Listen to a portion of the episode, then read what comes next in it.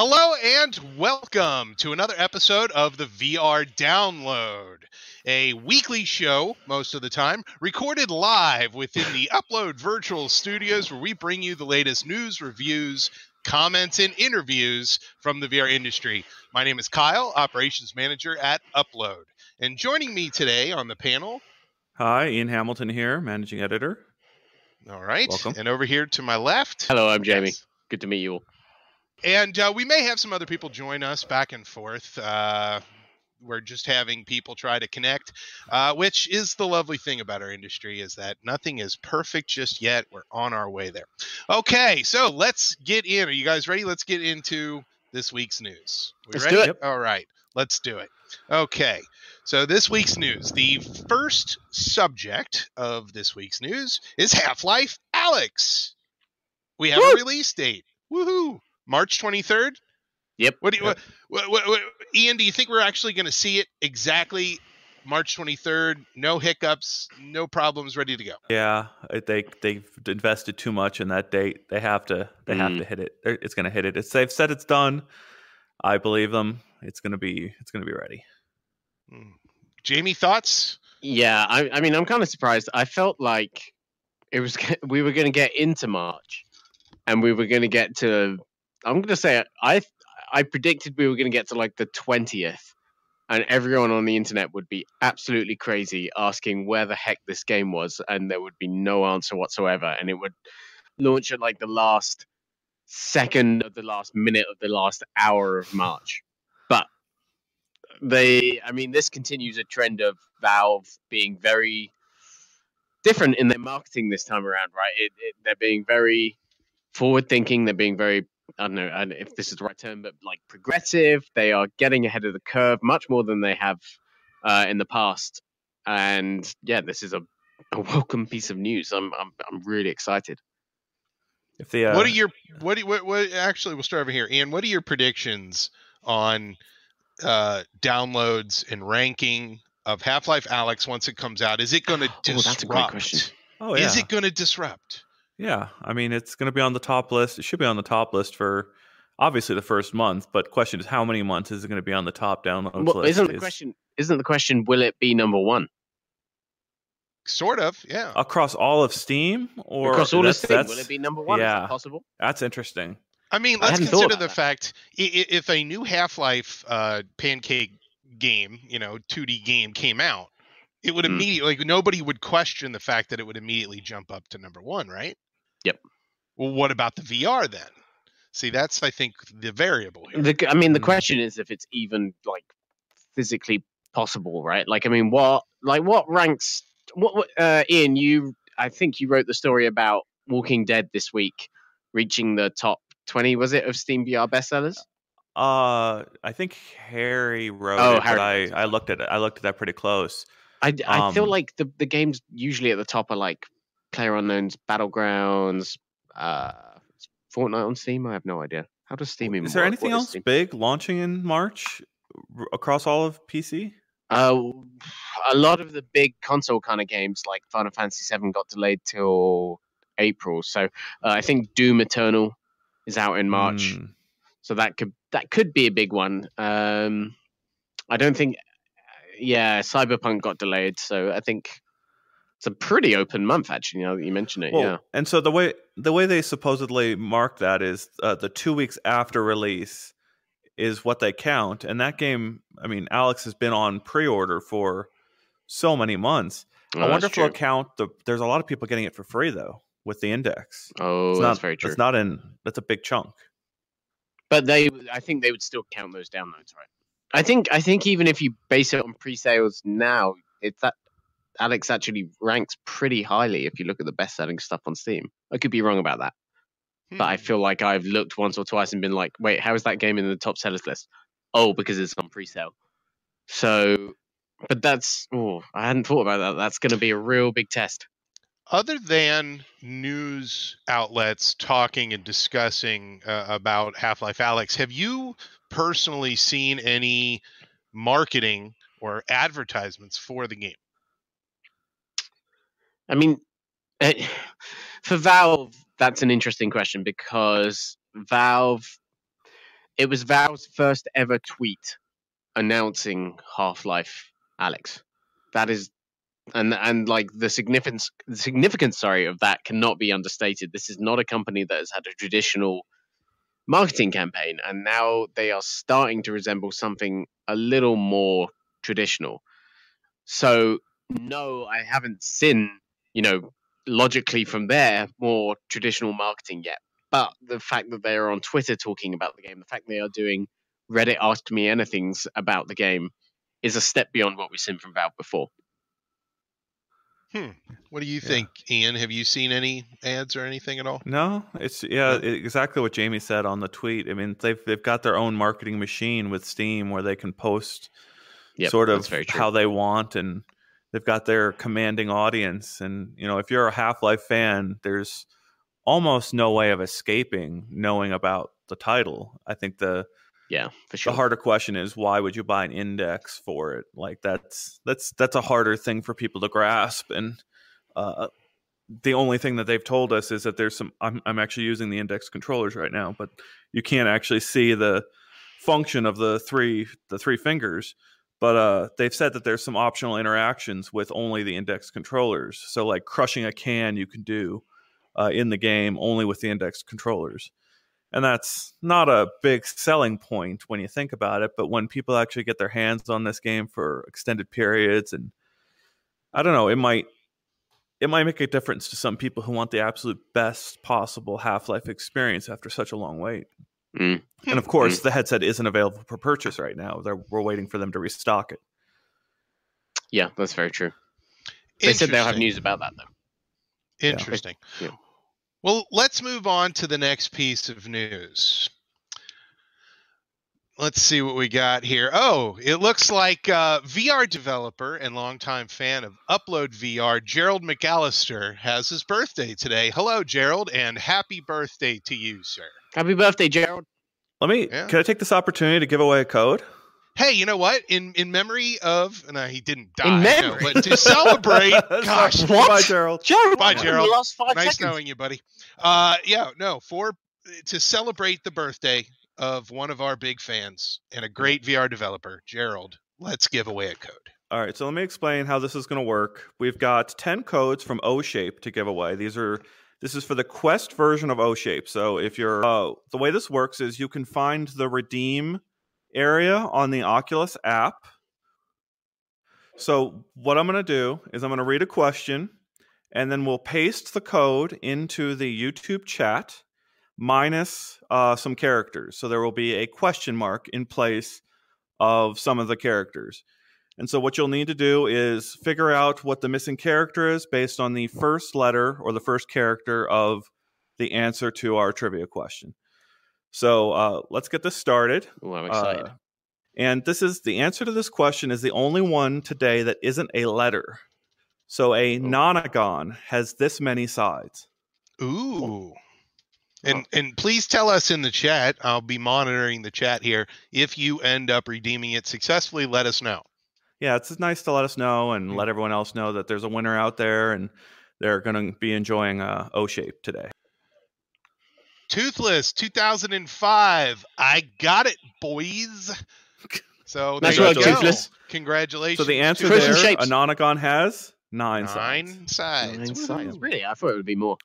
I feel like I would have known the name for a nine-sided shape, but I uh, don't. Well, now- so I guess I have to go do. back to school. Well, yeah, Knowing is half the battle. Okay. this is true. This is true. How many total codes do we have? We have 10 codes, so that was question one. We've got uh, eight, nine more questions. I just did math there. I almost got it wrong. You said eight first. yeah, I almost, yeah. I hope that. oh, I love it. oh dear. I love it. That's great. Okay, That's should we move on to some more news then? Yeah. Please. Okay, great. All right. So the next bit of news: JDI is making a small VR LCD. Uh, it's currently used, we believe, I think, in the. I always I always pronounce this wrong. Huawei VR glass. Huawei. Huawei. Huawei? Huawei. Sorry. Huawei. Huawei. Okay, yeah. Huawei. Huawei. Huawei. All right. Uh, and it, and it could mean more compact headsets uh, soon-ish, maybe. Um, it's a 2.1 inch LCD, uh, which makes requirements for lenses uh, are, are, is this jumping the gun, or do we like the idea of a mass-produced kind of standard screen? Well, Ian, Even you, if- you've yeah. seen this this screen, right? So yeah, I saw this at CES, and it was hooked up A to. CES? Uh, yes. Didn't uh, you see CES. it really long time ago at, at the Display Week conference as well? Yeah, well, so I saw a JDA display, and I think they're the ones in the index. Uh, so what I saw was the the very early panel at one of the display weeks that I think ended up in Index and a couple other headsets. Um, so this is a company that is clearly making displays that are used by some of the major VR developers currently. So a lot of the headsets on people's heads today are made by this same manufacturer. And so that's a very encouraging sign. So yes, I did try. So I tried the JDIs last year, and then I tried micro displays at CES recently, and I tried the uh, the VR glass Mm. with positional tracking. And the issue there, that the issue with all of these displays is going to be making sure that we're not taking a step backward in terms of field of view in order to have a slimmer VR experience. No one Mm. wants to have decreased field of view. The only exception to that might be a media focused only headset that provides a great, you know, HD or maybe even ultra HD picture with maybe three DOF tracking, but a very slim design. Like that might make sense, but still taking that step backward on field of view. All the all the ones we've seen have had trade offs in terms of field of view compared to what we're used to right now. Now, correct me if I'm wrong, right?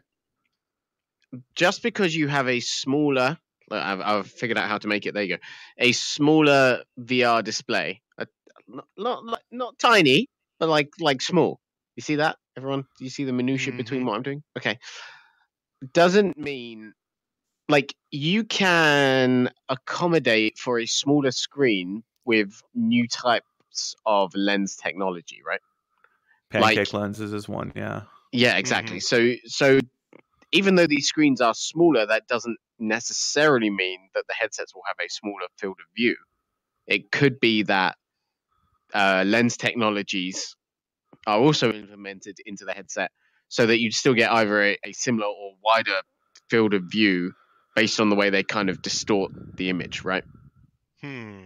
They're going to have that- to do yeah new magnification. So like there's going to be a whole new it's a whole new optical path and Exactly. Yeah. um I think and my cat I'm sure people out there can hear my cat. She's got some anxiety problems and it seems like every time I'm starting to talk she sees that I'm not talking to anyone in the room and it's really bothering her. so she's she's going off in this living room here. I didn't even know you had a um, cat. Well, I've always been broadcasting from a different location. I'm broadcasting for the first time from my actual home. Uh, So yeah. how about it? How about it? Oh, I've the work we've gone through to get this working. I'm on an LTE connection right now, so I'm very happy. If this, I've, I've got my my index microphone, so I'm, I'm coming from VR over an LTE connection with my index microphone, and I hope I sound soothing out there to the people and not Your your lips are moving grating 'cause you perfectly in sync. me. It's Oh, stunning. You know what though? With my ugly internet today, no, there's a slight delay. It looks like for me, No, it your looks lips like look Ian. pretty good too. Oh well, thank you. I've been Great complimented on my Well lips done, before. Thank you. Um, I, I I think the I think the critical piece to this story, in my opinion, is that it's mass-produced uh, LCD screens specifically for VR. And whenever you mass produce something, you end up lowering the cost and making uh, availability much higher. And so we've got lenses, we've got screens, we've got batteries, we've got other components that all make up these cool VR headsets. Are we uh, one step closer to having a more affordable solution, even if it's a sacrifice of FOV? Mm, that's a good point. I I think the the follow on to what you're suggesting is that if they're mass producing them, maybe they have someone out there ordering them in mass Mhm. production to Mhm. prepare for early 2021 or maybe even late this year. Oh, what That- yeah, headset that could be is a launching in 2021? But I don't know. Oh, that Uh, is not the company I was thinking straw- of, but okay. No, strawberry. I was thinking Facebook Go To. Facebook Go Oh, Oh, but To that, is, also is an another obvious. company I was thinking of. Go to. Yeah. Interesting. Isn't isn't Interesting. JDI like? Isn't one of the backers or investors? I, I can't remember exactly what it is, but one of them Sony, right? Okay, so PSVR two. Yeah, the guys, some of the guys backing this display I I feel like these are the maybe the displays we're going to see in PSVR two. Maybe, maybe, Mm. maybe complete speculation. Um, but that's kind of what we were assuming when you first saw them all the way back at a display week, like what two years ago now or something like that, right? It's been Um, a while, yeah. Yeah, it made it made sense that you were looking at them then, and you were really. I remember you were really keen on them when you saw them the first time. Yeah. It made sense that you know they weren't going to be in headsets next year, but maybe three, four, five years down the line, they could find their way into a headset. And if there was going to be any headset, it would probably be Sony, right? Because why would Sony be backing a new display technology and then not for VR, specifically for VR, and then not use it in their new VR headset, right? So Yep. I feel like that's the the most likely path. You know what? I haven't done this uh, episode yet is switch over my seat and check out the comments. So I'm gonna just move I mean, you've over here to couple of- this. you've done a couple of leads. I have, I have. Let me uh, let me take a look here. Taco Cat forty six forty two Great name. has a Quest, and uh, FOV of ninety is already pretty small. No lower, please, manufacturers. Mm, Brandon says 110 degrees has to be the minimum for any VR going forward. We can't go backwards. Um, Andrew King says go to. I wonder how many programmers will joke about a go to being bad practice. Uh, let's see yeah, here. that's a pretty apt comment. No more ghost slagging off this episode, though. We've, we- we've, we've had enough of that something nice recently. about Go. That yeah, let's just be a nice about Go. Uh, Smash It, great game. Land's End, fantastic game. what do you very think, accurate Ian? standing and You sitting. think we should give another code away? Yeah, let's do it. Let's give another right. code away. Question number two. Question number two. Which game are you playing if you have cards labeled Thoughtseize, Force of Will, and Lightning Bolt? And it looks like Chad Lawson got it with the answer. MTG. Yo, Chad, well done. Yep. Magic the Gathering. And please don't try to win two codes. You know, if you've already got one and you've proven that you're very quick with your copy and paste and your knowledge of uh, the random trivia we've picked, please don't try to redeem it a second time. Let let the let it go around. Let Let's test the two folks who have already gotten a code. what painting technique involves painting on wet plaster? Just uh, that's the, Did that's you my know- question of the day. Uh, did Ross B three thousand got it? The Sorry, answer there what? is fresco. All right, let's go on to the next story here, folks. Sony patents uh, Valve Index ish VR controllers with finger tracking. Now, I saw these things, they looked very rigid and they were very square and not ergonomic at all. Now, I, obviously, this might just be the prototype and it's not its final form, but uh, I'm curious. Let's start over here. Jamie, did you see these pictures? Did you see how they work? What did you think? Yeah, I mean, I, I think one thing to point out to that front is that when it comes to talking about patents, like product design is not at the front of any company's mind, right? Uh, I mean, for one thing, they want to keep their products secret. They don't want to give away final designs and stuff like that.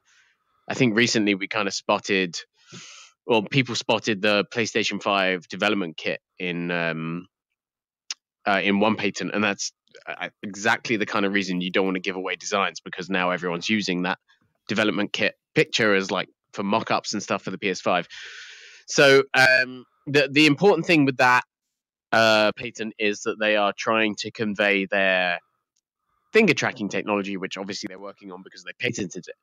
And from what you can see in the documentation, it sounds very very similar to uh, basically what we've got right now on the Oculus Touch controllers, which is if you are resting your finger on the grip button or you're pressing the grip button, it'll go in. If you are resting your finger on the trigger button, it'll know it's touching it. And then where your thumbs are, if it's touching any kind of face button or an analog stick, it will know and your virtual hands will replicate that, right?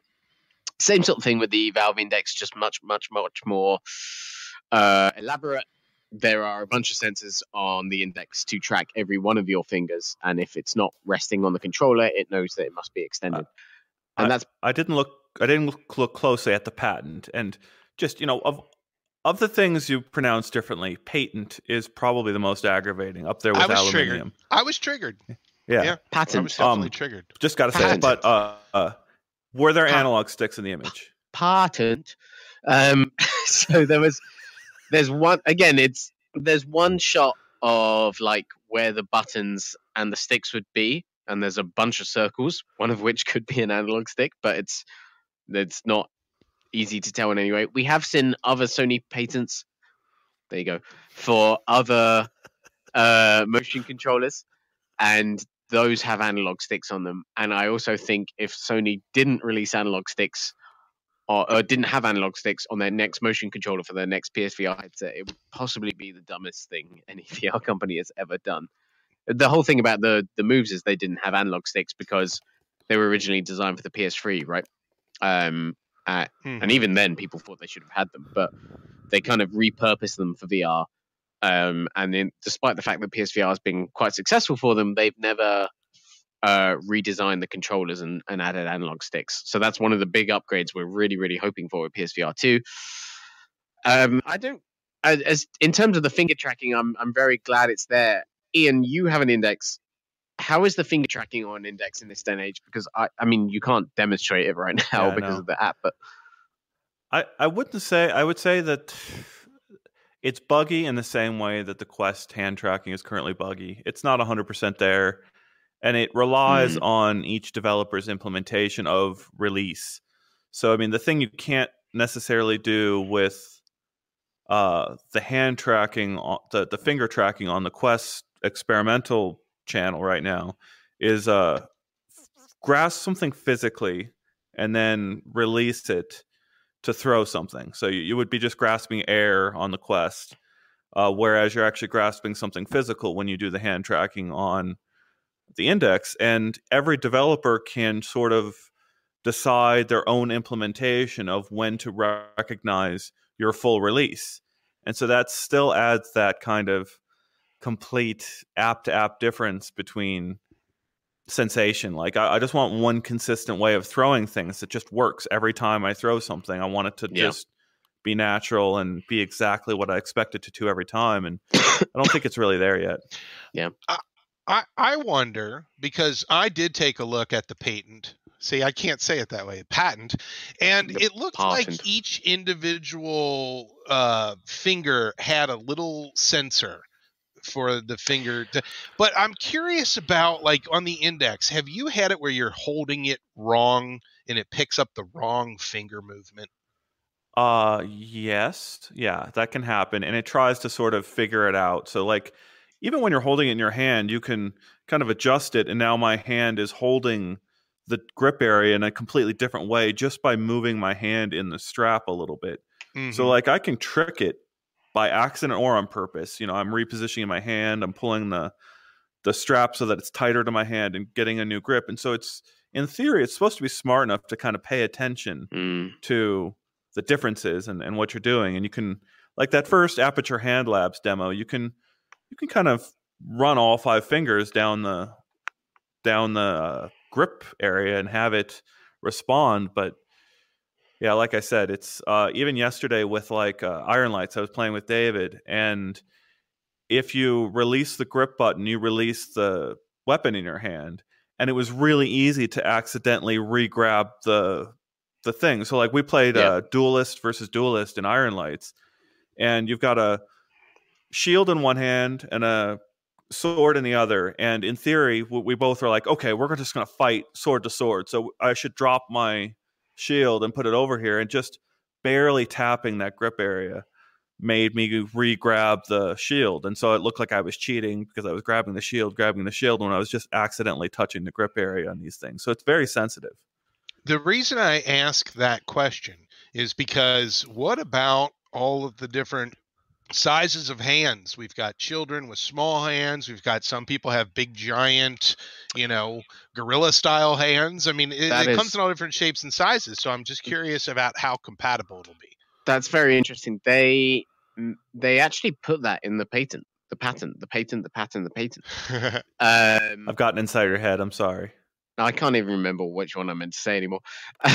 um, and what they put that in in their like known issues section of saying we haven't figured this out yet. But obviously, what happens if one guy's got a hand or girl has got a hand that's too big, and then someone's got a hand that doesn't quite reach the sensor bar? How do we work around that? And that was in their like designated known issues section. So that's that's a really good point. I want to mention, like, also that the hands move in such intricate ways and the fingers move in such different ways. So, Mhm. like, we tried a CES hand demo. Uh, I can't remember the company's name offhand. Uh, uh, um, where it oh, was that was too good.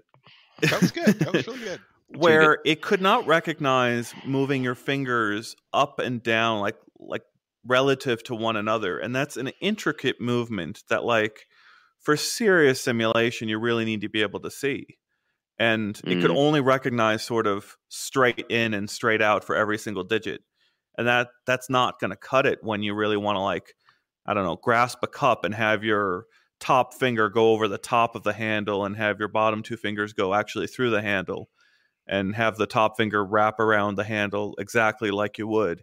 Just you've got to be able to have some recognition of up and down movement as well.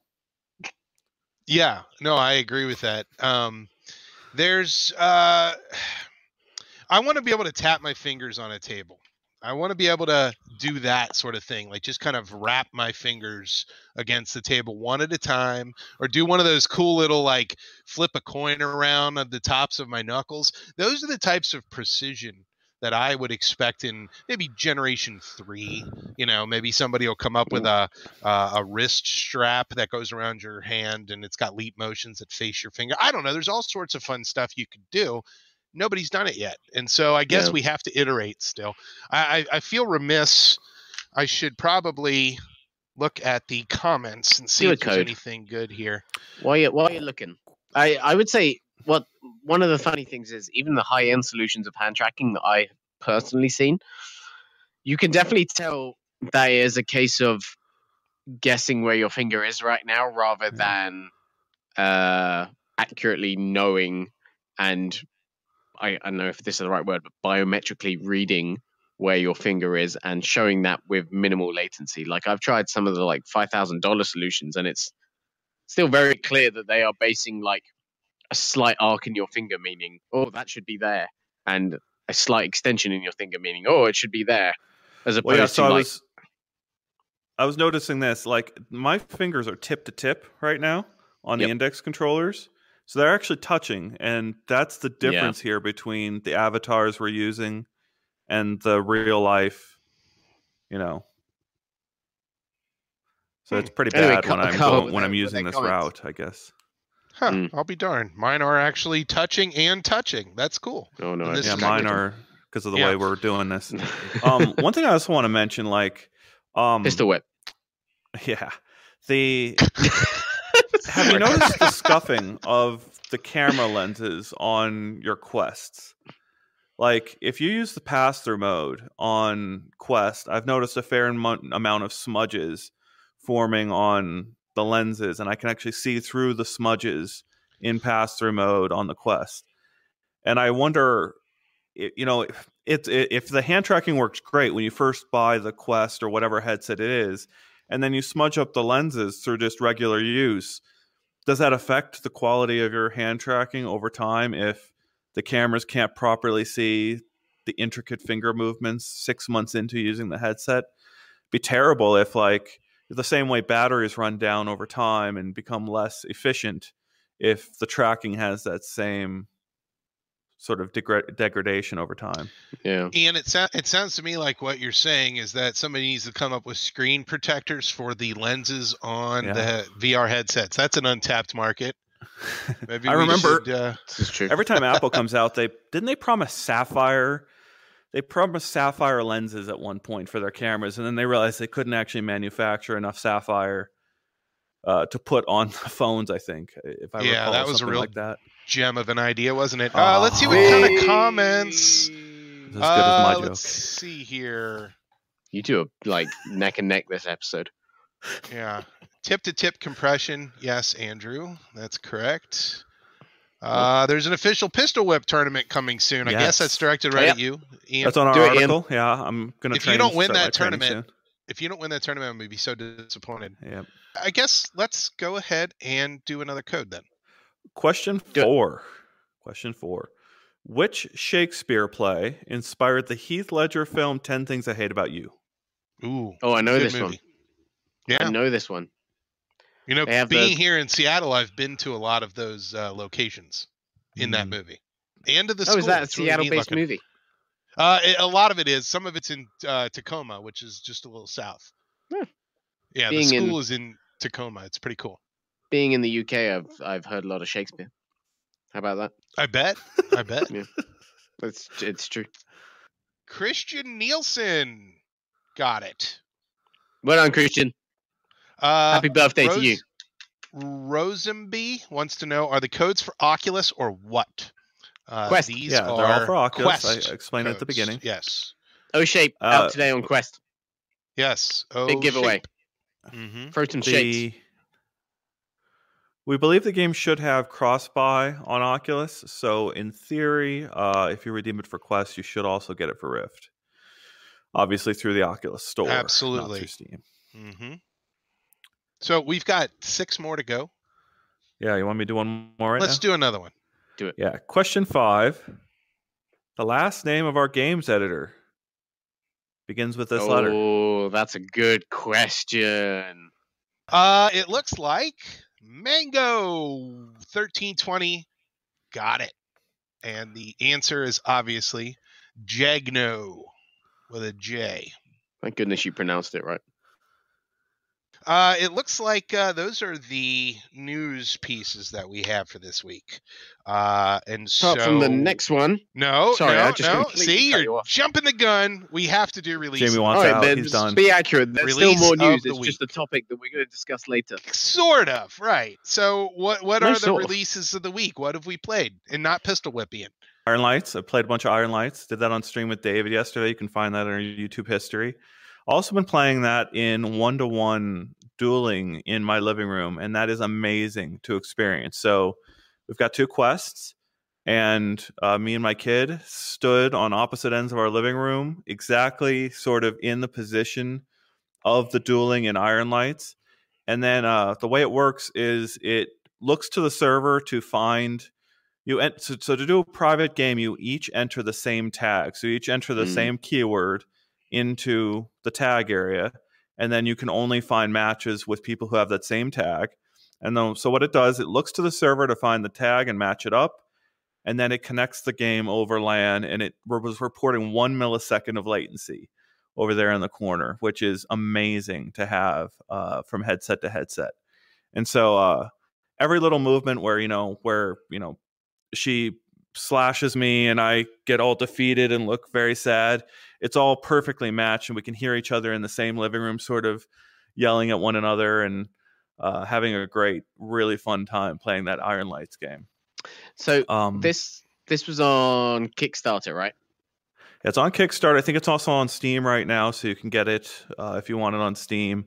You can't. I don't think it's possible to buy it on Quest uh, yet until it gets official release. Okay, But, but, it's I, yeah. didn't Kickstarter backers also get like beta access on Quest? Am I am I remembering that right? Yeah, so I backed it at a sixty dollar tier, which meant I got two copies of the game, and that's how I was able to get us both in Quest. Brandon is asking an interesting question. Does it share the same Guardian though? You know, that's No. interesting. When will we have shared Guardian? That would be fun. Yeah, we've been talking about that. So uh, we're very much looking forward to GDC, where we're going to see some, where we plan to see some very interesting ideas uh, in various scales. So arena scale is sort of the ultimate end game, where right now we've got things like the Void, which has maybe dozens of cameras. Actually, the last time I saw the Void, they only had a few cameras. So they've clearly done some efficiency there to reduce the amount of external equipment they need to have the Void running but backpacks, external cameras, that whole thing needs to go away for arcades and attractions to really take off. And so Yeah. uh, it seems like Facebook is being extra cautious here because you see a game like Space Pirate Arena and people are running at full speed in arena settings while essentially blindfolded. And that is a whole different level of danger, risk, kids walking into the play area, dogs walking into the play area. Uh, I tried an Oculus Rift, an original Oculus Rift, in a go kart, uh, driving around the a real world go kart track, and they put a button on the steering wheel that would rotate the world 90 degrees. This it was all in testing phase. They told me not to press the button, and I'm doing the steering wheel thing, and I accidentally pressed the button, and the whole world rotated 90 degrees, and I slammed straight into a wall. Why do they even have that button? It was just it was a testing. They were testing it, and they but they should have removed that button before putting a journalist in the driver's seat there. So, uh, okay. bad. So, Jamie, have you I'm played anything now. releases of the week? Two things. First of all, a little game called OhShape, which we seem to be giving away in ad nauseum on this podcast, as they say. Um, OhShape is really, really cool. I reviewed it this week. It's been out on PC VR for a little while. It's out on Quest today. Um, I, yeah, like I said, I reviewed it and I, I prefaced my review by saying that traditionally, and as people that listen to this podcast for a long time will know, I do not like VR rhythm games. I'm not big on them. It's not what I want to do in VR. I'm also not very good at them. OhShape is probably the first VR rhythm game that I personally can get fully on board with. Now, what you do in the game, uh, there's a couple of different mechanics, but the central mechanic is that you kind of throw shapes cut into blocks that are approaching you in like a kind of game of human Tetris. You have to, so let's say there's a silhouette cut into the block of like both your hands raised, then you have to imitate that move. And if you're successful, you'll pass through without losing like your streak or any points or anything. Um, and then there's a couple of other things like you have to grab coins out of the air, and also you avoid incoming uh, blocks, and also you can punch certain blocks to like break them. Uh, and the combination of those four things for me was really, really compelling, very accessible. Um, I've always found Beat Saber to just be a little too much on the kind of really dialed in, you have to be really good at it side, which I've always really struggled with. OhShape, not only is OhShape from the outset quite accessible and quite fun and quite, uh, for lack of a better term, gettable by anyone that tries it, I think. Uh, it also comes with a whole bunch of options, like you know, like other VR rhythm games do. But it also comes with a whole bunch of options to twist the experience to how you want it to appear. So you can change how accurate you need to be with those shapes, for example, or you can change if you don't, you know, if you don't have a big room, you can choose a small room option, which means you don't have to walk around so much. Uh, and then you can do like obviously the, the obvious things like uh, fail mode. You can even uh, no fail mode. You can even slow down or speed up uh, any of the free difficulties of the tracks, so that if you want to get practice in on hard mode, you can slow it down, memorize the patterns, or if you want if you want to make hard mode even harder, you can speed it up. Which I so I just thought as a VR rhythm game, it's really accessible and also really versatile. Um, and just the core mechanic is so much fun that I I really got on board with it. So on that's OhShape. board, not bored with it. On board. On, On board board, not bored. What? What do you it mean? sounded like you said that you were bored with it. Oh, sorry. No, I got, I got, I got on board. On board. On board, yes. I got on Just wanted to board. Clarify that. Second game I've been playing this week. Uh, Ghost Giant Oculus Quest. Love Ghost Giant still. Was my game, my VR game of the year last year. Uh, is moving from PSVR to Quest today. Uh, really, really amazing narrative, uh, v- narrative-driven VR game. You really, really, really have to uh, check it out.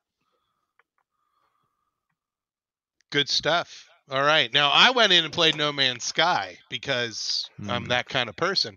And um, yeah, I can't find one of those eggs. I need to find one of those eggs so I can grow a ship. And I don't want to do any more quests, so I'm kind of being lazy about it. I'm I'm at that point where I'm like over, uh, you know, hundreds of hours in the game, and I've done all the grinding, and now it's just kind of trying to decide if that's worth trying to go find one of those eggs. But um, you know, it's a constantly improvement on both PSVR and PC for VR. So if you haven't tried No Man's Sky in VR yet, I highly recommend it. It's a lot of fun. It's Oh, very Dreams. cool. The, the I ships are kind of too. gross. Yeah. Oh, you I played played it? Dreams, and I've also played. Uh, I mean, obviously not in VR. And Yeah. uh, I've started. I've started on a Black Mesa. I mean, so those are both outside. but I want Oh, to get through yeah, all yeah, the yeah. Half Life games before Isn't before release. so? I'm I'm excited that you've tried Dreams because I've been harping on about Dreams for a long time. I feel like that when it hits PSVR, which we're hoping will be a matter of you know months, if not weeks. Um, I feel like that's going to be a really significant release. Do, do, do you agree? Oh yeah, it's I, I can't.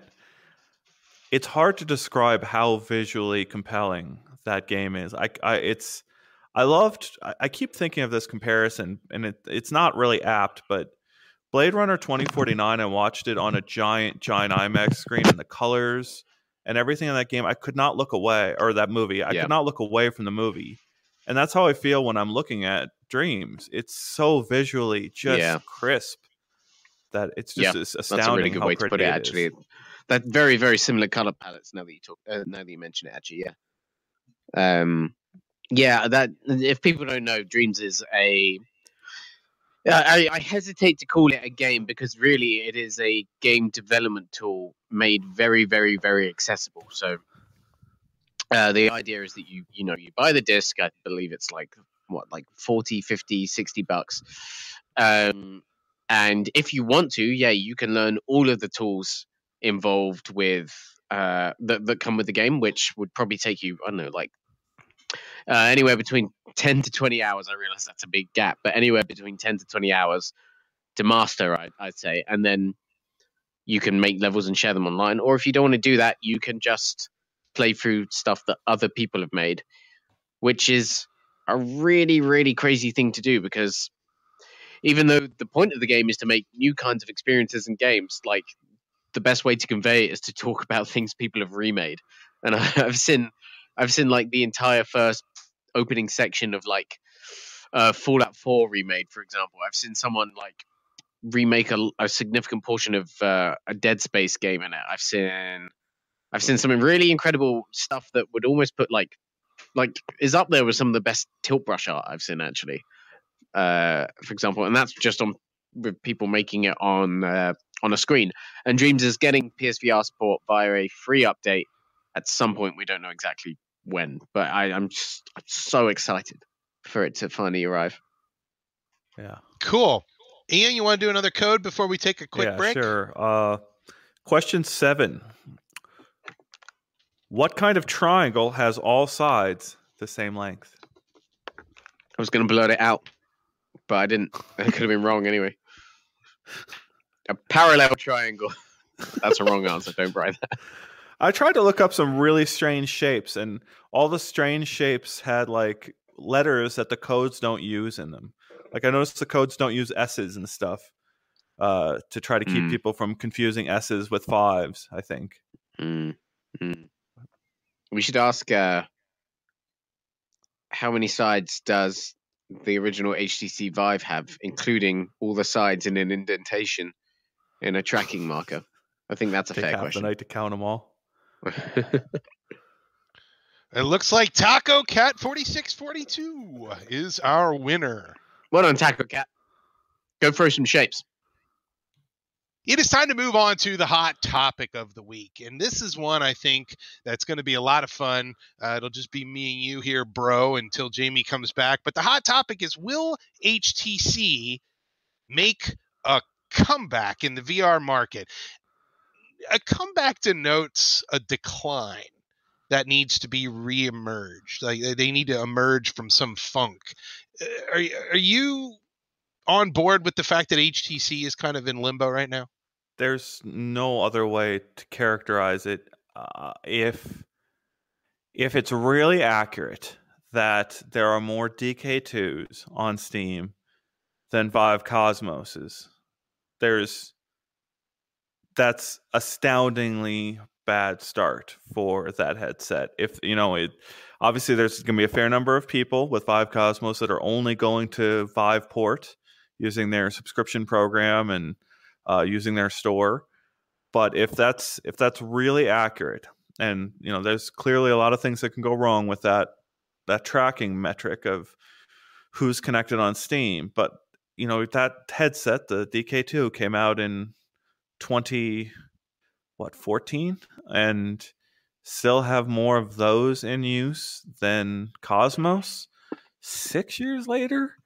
That's rough. That's really really really really rough. Um, and so, uh, yeah, I think you have to denote it as a comeback if if that's Wait, wait, really what they're let- hoping to do. Okay. So this so can I for- can I for lay this one background- out, Kyle? Because I want ahead. to. I've been planning to do this for a while.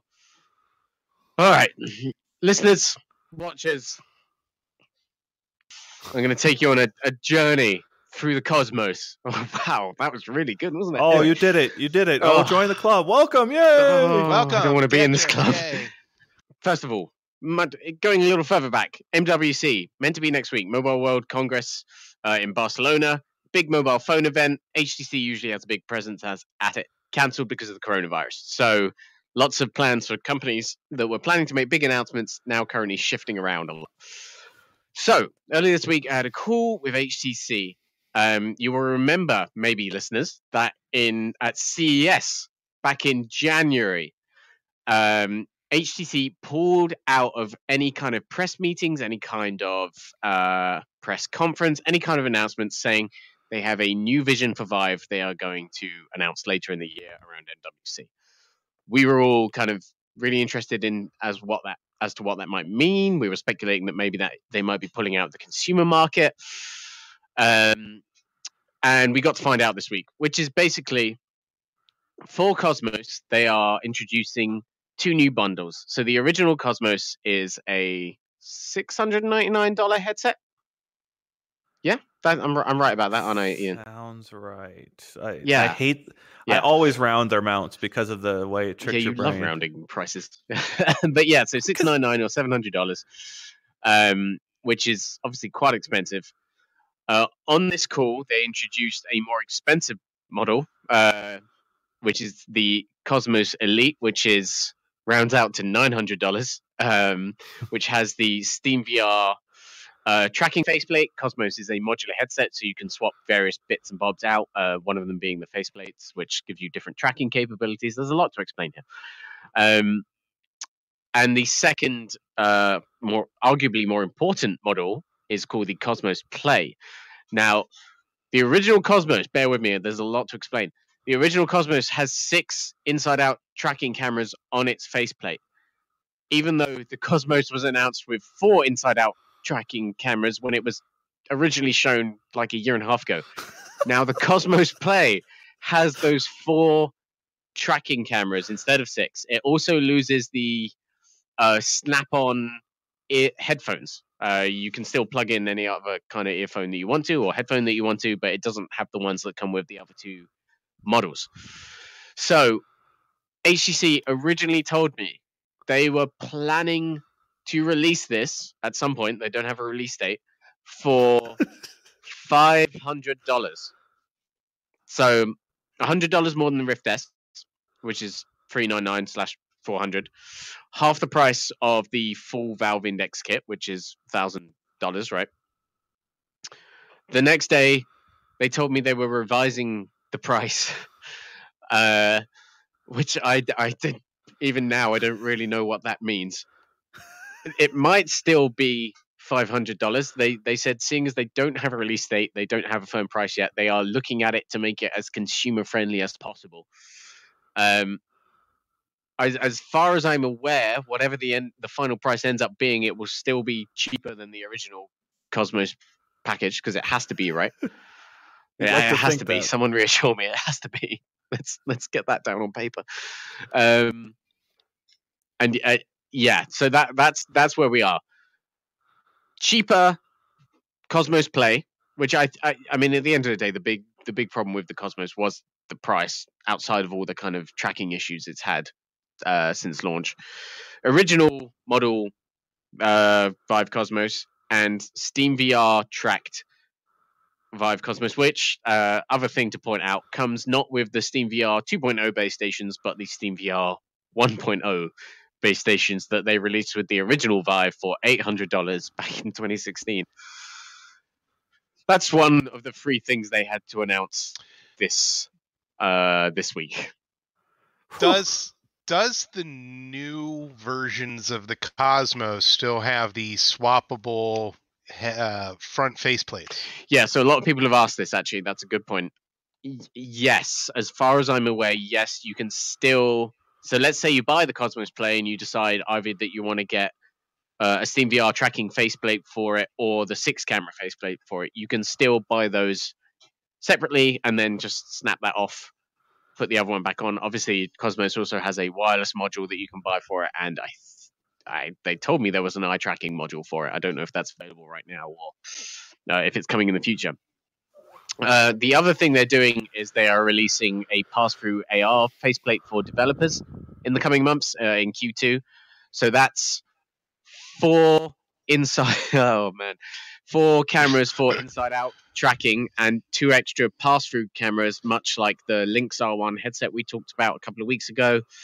Um, and also kind of some of the demos we've seen for the Oculus Quest at Oculus Connect a couple of years ago, and also the Google Daydream has a sort of similar. Uh, the Mirage Solo has a sort of similar function. So that's being released for developers, and then the final, final, final piece of news before we can actually talk about this is what they call Project Proton, which is a concept VR headset for the far-flung future, which is a lightweight kind of redesigned thing that I mean it, it's concept, so they're not. They say they're not entirely sure with how it's going to look right now, but it's drastically reduced form factor. Either with the idea that maybe there's kind of maybe some computing power on the back of your head, or maybe it's tethered to a 5, 5G device and all of the content you're seeing is streamed. Um, kind of a cool idea. I mean, 5G streaming on an in, on a dedicated VR device, dedicated 5G streaming on a dedicated VR device sounds like a lot. Um, very. Th- their plan was to show off a design of that under glass at MWC, but obviously that got cancelled, so we've only seen it as a picture. Um, I don't really know what to make of that one, other than it's probably going to be two or three years before they have any more concrete, anything more concrete to share about it. But that's that's HTC news. Yeah. So, is the so-called comeback needed because HTC wasn't putting out value in their product, not just cost, but value? It- it- So- it- Um, when I spoke to HTC uh, on the phone earlier this week, they acknowledged what they called a rough start for the Vive Cosmos. Right. Uh, if you follow our reporting on Upload, you'll know that in the Steam VR hardware survey, which is the monthly survey. I, I, I mentioned this. Oh, you've already you've already mentioned this. Okay, Yeah, cool. So so Cosmos doesn't appear to be selling well. Also, Cosmos since launch, there have been complaints about kind of the tracking quality and uh, the battery life of the controllers, things that they have addressed in certain updates could probably keep addressing, right? So in the consumer market, and that, that's an important thing to say because I still believe that HTC does pretty well in the B2B market. In the consumer market, they definitely seem on the back foot, right? Like there is a lot of ground to be caught up there if they are going to remain competitive. Like not even just like in the future, but for the remainder of 2020, right? Like this, how long is this situation going to go on for before they can, if they can turn it around? Um, it's a it's a tall order. I Having said feel like that- a- Sorry, having said like that, I just feel like yeah, go ahead. go ahead. is a smart Yeah. price. Sorry. Yeah, no, no. I, I- feel like HTC needs some form of like a fire sale or some sort of subsidized price where you Well, they- can get their hardware cheaper. Uh, They kind of- that's they kind of always try to do something like that, and then the the prices are a hundred or two hundred dollars too high, right? Isn't isn't the case right now? You can get an original Vive, but it's pre-owned, and that's four hundred dollars. So the price of a Rift S is is that how it is right now? I think that's what it is. Which is- right. Which is it's it's like that would be an amazing initiative at two hundred dollars, a pretty good one at three hundred dollars. But why would you buy a pre-owned Vive at the same price as a new Rift? Just doesn't really You make a whole lot of sense to me. yeah, exactly. You don't. So I do feel like 500 is one of the, the times they've set a price, and I've been like, yeah, that's actually a pretty good price. I even at a $100 more, I could see that being competitive with Rift S. But now I don't know if it's actually that price. So, Hmm. Thoughts, Ian? Yeah, uh, lots of them. I, I don't know how many I want to utter right now because I want to.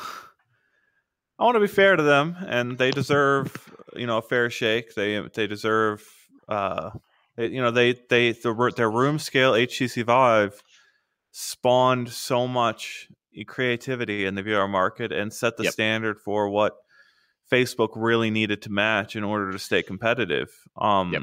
and so that you know that stands as a mark what they teamed up with Valve to ship there in early 2016. Um, but uh, you know, I I've had conversations with various people over the years, uh, and it, it's it became clear to me that they they didn't really. I got the feeling they really didn't know what kind of competition they were going to get from Facebook Mm, in this space. Like you had a lot of people at Facebook who clearly bought into the Ready Player One mindset of making the hardware practically free. Yep. So in in Ready Player One, the, the book that came out right before this wave, uh, they gave the headsets away to school children. Um, and they they had models where all the money was made from this virtual economy that existed and it, it honestly seemed like a lot of the early people at facebook who got you know consumed with the oculus purchase and became facebook employees were set on this goal of trying to make the hardware practically free as as low as they possibly could and it's just hit htc again and again and again this juggernaut of a, com- a competitor th- that's willing to take massive losses on hardware. Yep. Now- I don't now- know how that changes. I, I have to say that I want to give HTC major props for maintaining their presence in the market, pun intended, of course. And I really do believe that they are going to continue to help push forward. Uh, it- they, they are a necessary component to this industry. Uh, whether or not folks are buying their headsets or whether or not they're still making them and they're still making them available and they are they do have their fan base and they do have their uh, you know Viveport is very robust. So I think that there is a lot of value to having an HTC in the market to help push. You know, competition drives quality. We all know that it's a basic principle. So I think it's valuable that HTC does have this comeback and does have a viable uh, entry level or many options for people to choose from. I still believe that I want to see more headsets in more retailers. And HTC, if you're listening, throw some Cosmos is Cosmos yeah, Cosmi. uh, Cosmi on the shelves at stores and see what happens. Just a thought. Mhm. Just a thought. It's yeah, and uh, like on the flip side of that that point is also just I don't. This sounds weirdly biased. I don't want to see Facebook win at least this early, right? I don't, uh, you know, I don't think for many, many, does. many different reasons. But I, I don't want even like in terms of my job, I don't want my reporting to just all be about Facebook. I don't want it to be about like how they're making the right moves because they can afford to, right? I, I want, I want competition here, and I want HTC to, to like to your point, I want them to do well. I want them to remain a serious presence in this market. Uh, it's just a very like I d- want Ian- multiple winners. I don't want Yeah. any one company to win. I want multiple winners. That's because then we all win. yeah, I mean, I, I agree with both those sentiments. I just don't know if HTC has the financial position to really be the competitor we need. Va- Valve, Microsoft, Apple, Amazon, those are the companies with the financial standing to give uh, Facebook a run for its money, uh, Yep. quite literally. And um, I don't know if HTC, you know, a lot of where they are was helped by Valve. You know, they it's Mhm. It's really we have to give Valve all the credit, you know, that they deserve for their portion of what they did here. Um, You sorry, even you- with index, You you had a really good phrase earlier when we were talking earlier. What what was it? They HTC ate Valve's lunch. Was that was that it? yeah. Yeah, That- that's well, a good that's way to put it. Wait, reverse that. Um, Oh. Valve, eh, Valve is eating HTC's lunch. Oh, now. okay, right. Yeah. Um, well, you know, like this, that's kind of like the the risk is that um, Valve. I mean, HTC did a subscription program. We all that's a great idea. Having a 100 Mhm. apps that you can access for nine ninety nine a month. Yeah. and I don't have to pick and choose so carefully. I mean, I guess that's not great for us who are doing these reviews to very carefully let people know this is how you should spend your money and this is the VR game or two to get this month whereas with the subscription program it's sort of like a Netflix where you spend 20 minutes in something then delete it off your computer as fast as you can um, and then move on to the next thing. Um, I I just yes I want competition in the market but I don't know if the subject is worth worth getting into but like there's serious privacy issues with this technology that we need to be above board and discuss and be on top of and i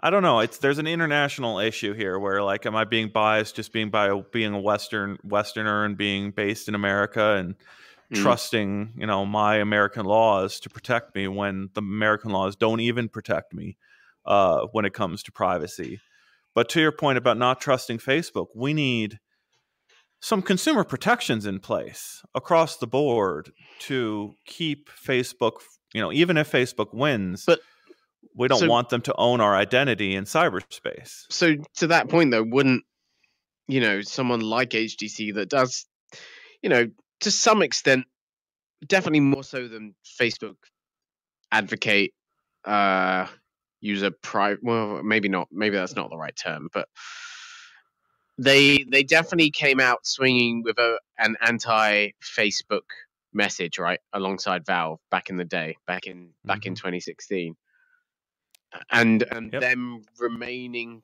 competitive uh going forward would be somewhat of keeping that fire alive i guess is is Yeah. is one way of putting it and that's yeah that's one reason why i, I do want to see them uh I mean, Keep the, the complicated thing here is devs need robust tools to build compelling products.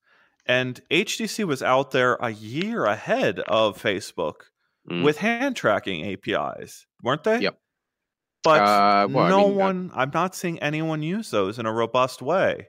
yeah And it has to do with how good the tools are for devs to experiment with and how good the platform is at its core. And so far, Facebook is leading the way um, with alongside Steam tools Mm. with and and Sony too. You know, th- there's three really robust platforms that are creating a major tools. We spent a fair amount of time talking about what Dreams could do, Yep. as far as a tool that you're giving lots of people to do lots of amazing things.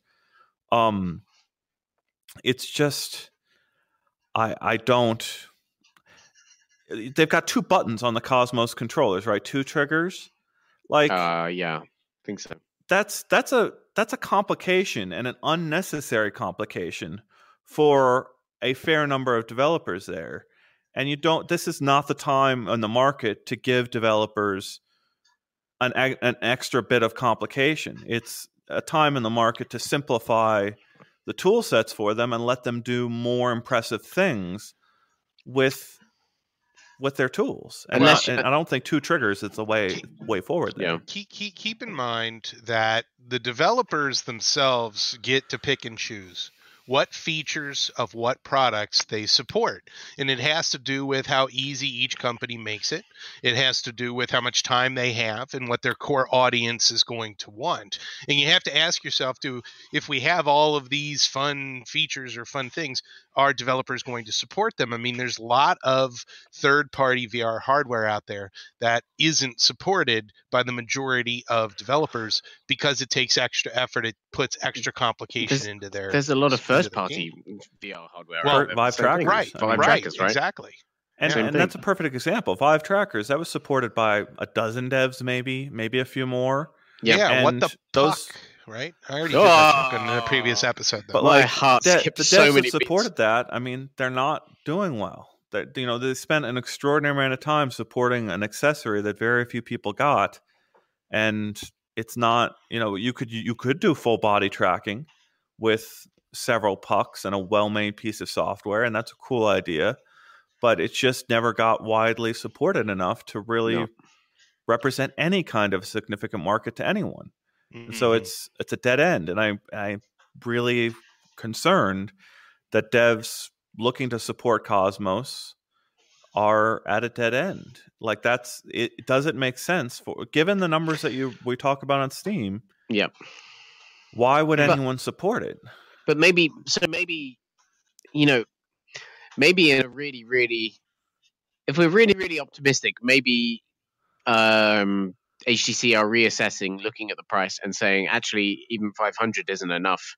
Maybe we need to go to 450 or 400 and I mean I, like you're shaking your head because that's a very very very optimistic assumption but I am I am just talking about how does Cosmos get back to a point where it's competitive in the market but and because that's I- what I want That's what I fire want. sale. But no, I think sale. that's Fi- the, the trick there is I mean, so you know, Nate Mitchell, rest his rest in peace since he's gone now.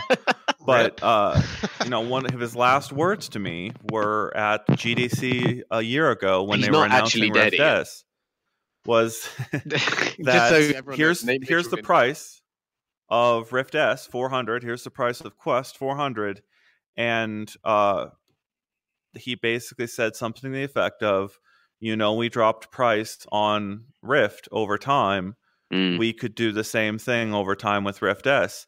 And so, even if Cosmos is able to get their price competitively with Rift S where it is now, that's not necessarily where Rift S is going to be six months from now. mm. Right, because Facebook will just True. drop that price. I mean, twenty They already dollars did it to 'em is once. enough. Yeah, right, right. Well, I think that uh, we'll be keeping an eye on HTC. I think there's a lot still to be discussed, and uh, or to be disgusted by. We don't know. I, there's just Well, We don't know customer what's gonna support, happen. right? It, give us customers if you have problems with customer support with any company in the VR space.